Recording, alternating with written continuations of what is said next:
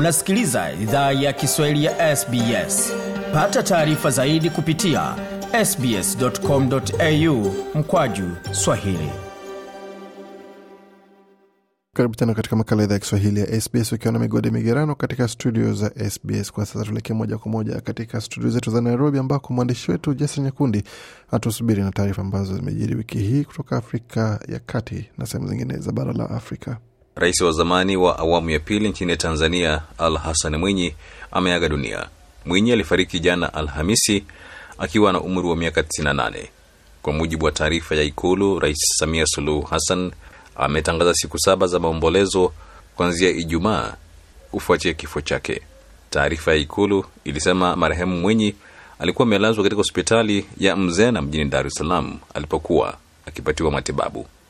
Mwinyi alikuwa rais wa pili wa Tanzania kati ya mwaka 1985 na 1995 kabla ya kuchukua madaraka ya urais wa Jamhuri ya Muungano wa Tanzania. Mwinyi alikuwa rais wa Zanzibar na pia alishika nyadhifa mbalimbali katika serikali ya Tanzania. Rais huyo wa zamani anatarajiwa kuzikwa tarehe mbili Machi huko visiwani Zanzibar. Viongozi wa Umoja wa Afrika AU walimaliza mkutano wao wa kilele wa mwaka mjini Addis Ababa wiki iliyopita bila kufanikiwa kumaliza vita katika kanda ya Afrika Mashariki, hasa vile vibaya zaidi vya mashariki mwa Jamhuri ya Kidemokrasia ya Kongo DRC ambavyo Umoja wa Afrika unakiri kuwa vinaweza kukwamisha ajenda yake. Mwenyekiti wa tume ya AU Musa Faki Mahamat anaendelea kusisitiza kwamba hakutakuwa na suluhu lolote la kijeshi kwa matatizo ya kutoelewana ndani ya familia ya Afrika. Anatoa wito kwa mataifa yote ya kigeni kujiepusha kabisa na uingiliaji wowote wa, wa masuala ya ndani ya nchi zozote za Afrika, hasa zile za ukanda wa maziwa makuu, kwa mujibu wa taarifa ya tume ya AU. Bwana Faki alikuwa akizungumzia mvutano kati ya Rwanda na Jamhuri ya Kidemokrasia ya Kongo DRC, ambapo wanatuhumiana kwa kuchochea uasi dhidi ya tawala zao na hivyo kuhusika kwa njia isiyo ya umoja kwa moja katika mzozo wa Kongo. Kwa miaka 30 iliyopita, mzozo mashariki mwa DRC umebadilika ukikutanisha pande tofauti zenye manunguniko sawa, lakini mzozo ambao pia umedaiwa kuingiliwa na mataifa ya kigeni. Kukithiri kwa ghasia hizo hivi karibuni umeibua maswali kwa jumuiya ya Afrika Mashariki, hasa unapoonekana kutoweza kuwaweka mezani wahusika wakuu na kuanzisha usitishwaji vita wa kudumu. Tom Ndahiro ni mchambuzi wa siasa nchini Rwanda, na kwanza nimemuuliza anavyoiona jumuiya ya Afrika Mashariki kwa sasa. Aa, naweza kuilinganisha na meli ambayo inasafiri kwenye mawimbi makali au bahari iliyochafuka. Kuna nchi kama mbili uh, nchi tatu ambazo hazina amani sana. Ukiangalia mashariki mwa Kongo, uh, Sudani ya Kusini uh, na, na Somalia ambayo ni mwanachama mpya. E, hilo yenyewe ni changamoto uh, lakini ni changamoto kama watu wakikubaliana ku, kuyasuluhisha hayo yanawezekana. Kitu cha pili ambacho nakiona ni changamoto ni, ni tatizo lililopo Ah, nilikuwa nimesahau nchi ya nne, nchi ya Burundi.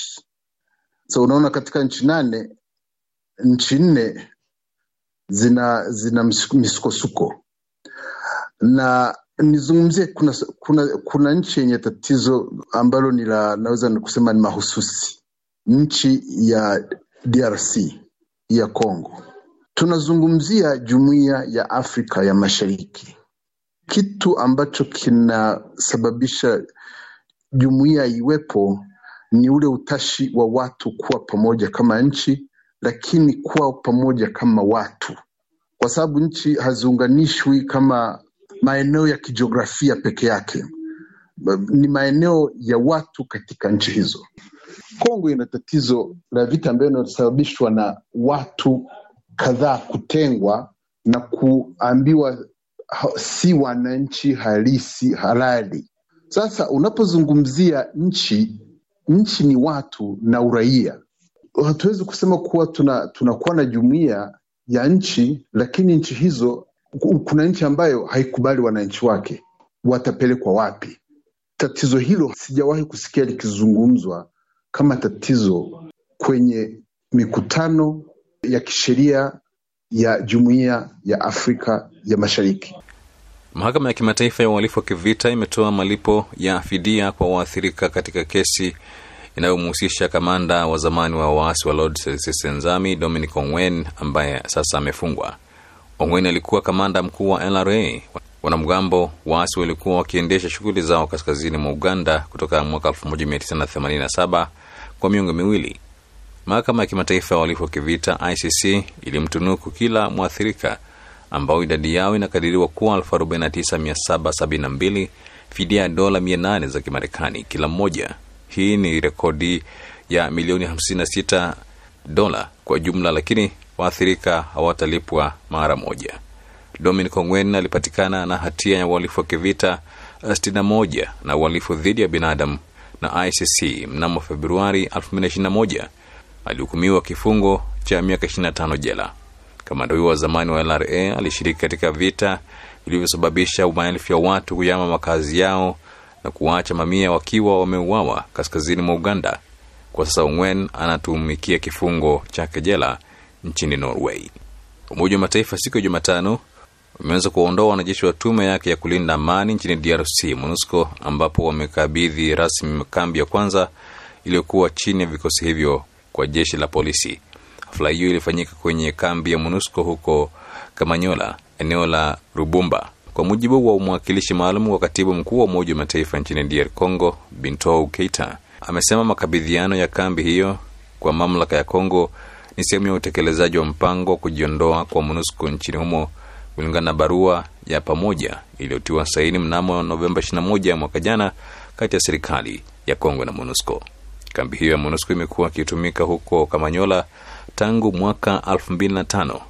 Askari 112 wakiwa tayari wameondoka, wengine 2000 wakitarajiwa kuondoka Kivu Kusini ifikapo mwishoni mwa mwezi Aprili.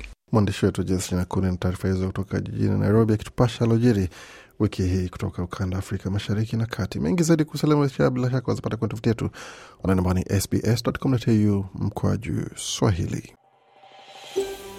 Je, unataka kusikiliza taarifa zingine kama hizi? Sikiliza zilizorekodiwa kwenye Apple, Google, Spotify au popote pale unapozipata.